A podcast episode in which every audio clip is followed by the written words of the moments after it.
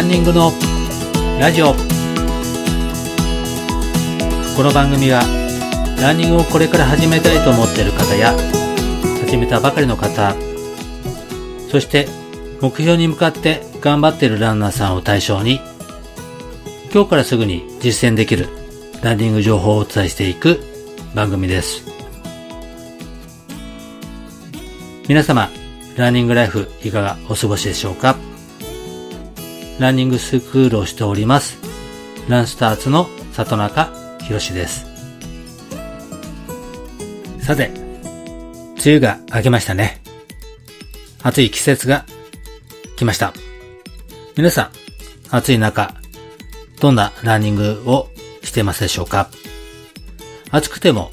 何もする気がしない夏だからこそ、ランニングをするのがおすすめになります。暑いからといって運動をサボっていると運動不足になって太りやすくなったり、夏バテになってしまいます。そうならないためにも夏も頑張って走っていきましょう。前回の放送でも、サボってしまうと私みたいに5キロ太ってしまいます。猛暑日が続くような真夏の時期も、やり方次第では快適に走ることができます。今回の放送で夏のランニングの効果とともに、夏の暑さを乗り越えて快適に走るための夏のランニングの効果として何点かお伝えしたいと思います。まず一つは、夏バテ解消になります。夏の時期になると体がだるいや、やる気が出ない、食欲がなくなったりイライラするといった体の不調に悩む人が増えてきています。これは夏バテと言われるもので、夏になると気温が一気に上がるので、その暑さに対応できません。心身ともに不調が現れるようになります。また、冷房の効いた室内と30度を超える室外との温度差によって、自律神経の乱れも夏バテの大きな原因になっていきます。しかし、自律神経が乱れてしまうと、睡眠障害や胃腸障害が起こって、睡眠不足による精神の不調、食欲不振による体調不良といった症状が現れていきます。こういった夏バテを解消するためには、有酸素運動が効率的になります。ジョギングやランニングのような有酸素運動は、乱れた自律神経を整える効果があるので、夏バテ解消に効果的になります。また、自律神経に作用されるだけではなくて、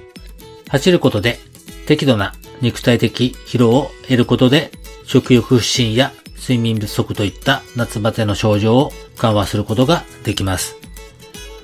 次に、効果としてはデトックスになります。夏は少し動くだけでもたくさん汗をかきます。そんな発汗量が多い季節だからこそ、夏のランニングはデトックス効果が高いと言われています。デトックスとは、体内にある毒素や老廃物を排出することで健康を促す健康法のことを言うそうです。私たちは普段の生活の中で意外とたくさんの有害な毒素を摂取してしまっていると思います。その毒素とは、汚染された空気や農薬を使って作られた野菜、水道水、調理器具といったものに含まれる銀、銅、カドミウムといった有害ミネラルのことを言うそうです。これらは腸内環境や肌に悪影響を与えているそうです。確かに、走る前と走った後、体の変化が感じられると思います。走る前、なーっていう気持ちの状態と、走った後の爽快感、スッキリしたっていうところが、こういったところも影響してるのかなと、私的に思っております。そのため、汗を多くかく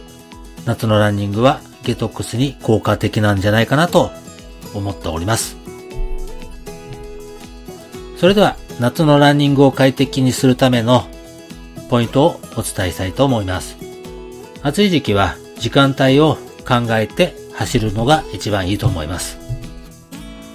夏の時期は涼しい時間帯を選んで走ることをお勧めします。午前中、午後といっても午前中の10時とか11時だともうすでに暑い時間帯になりますので、できれば朝、早朝7時とか8時ぐらいがベストだと思います。夕方は16時から15時ぐらいがベストだと思います。それ以外の時間帯は必ず走らないことをお勧めいたします。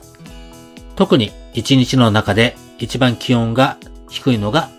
日の出直前から日の出1時間後ぐらい。真夏も快適に走りたいなら朝早起きして4時から6時ぐらいというふうに言われてますけれども、さすがにそこまで私は早起きではありませんので、先ほど言った、8時ぐらいから10時ぐらいがいいかなと思います。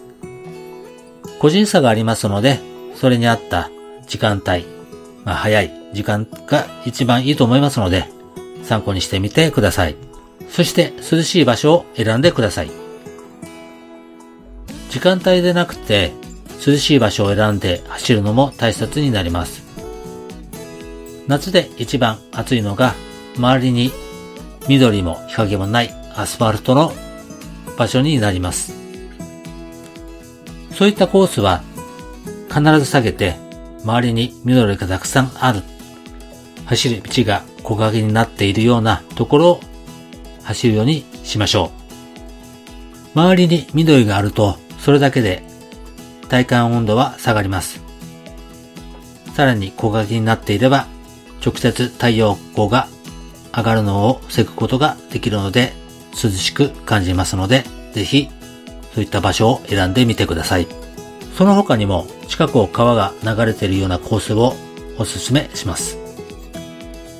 近くに川があると、それだけで涼しく感じます。またちょっとした風で涼しく感じるので、川、海の近くを走ることもおすすめいたします。それで最後、あえて雨の日に走ってみてください。猛暑日が連日続くような時期は、あえて雨の日を選んで走るのがおすすめいたします。雨が降ると気温が下がるので、真夏の時期でも割と快適に走ることができます。雨の日のランニングは体が冷えて風邪をひいてしまうといった心配をすると思いますけども、もともと気温が高い真夏の時期であればそんな心配もありませんので、ぜひ雨の日走ってみてください。大雨の時は雨の中を走るのではなくて、雨が止んだ時間帯や翌日に走るのがおすすめします。雨上がりは気温が下がっているので涼しいです。夏は夕立が降ることが多いので、夕立の後がチャンスになります。いかがでしたでしょうか？まだまだお伝えしたいことが山ほどありますので、また次回、暑い夏どのような走りをしたらいいのかというのをお話しできたらなと思います。まず一つ注意しなくてはいけないのが水分補給になりますので、ぜひ熱中症予防、必ず走る前、走ってる最中、それで走った後、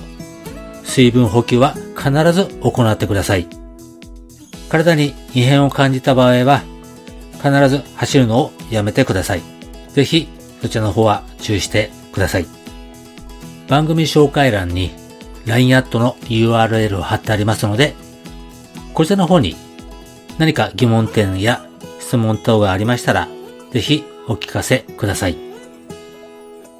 今後番組内でも紹介させていただきたいと思いますので、ぜひお待ちしております。そしてサブ4クラス向けですが、YouTube の配信もしていますので、こちらの方の URL も貼ってありますので、ぜひ参考にしてみてください。アメブロ、Twitter などでも情報を配信しています。それでは皆さん、良いランニングライフをお過ごしください。里中博史でした。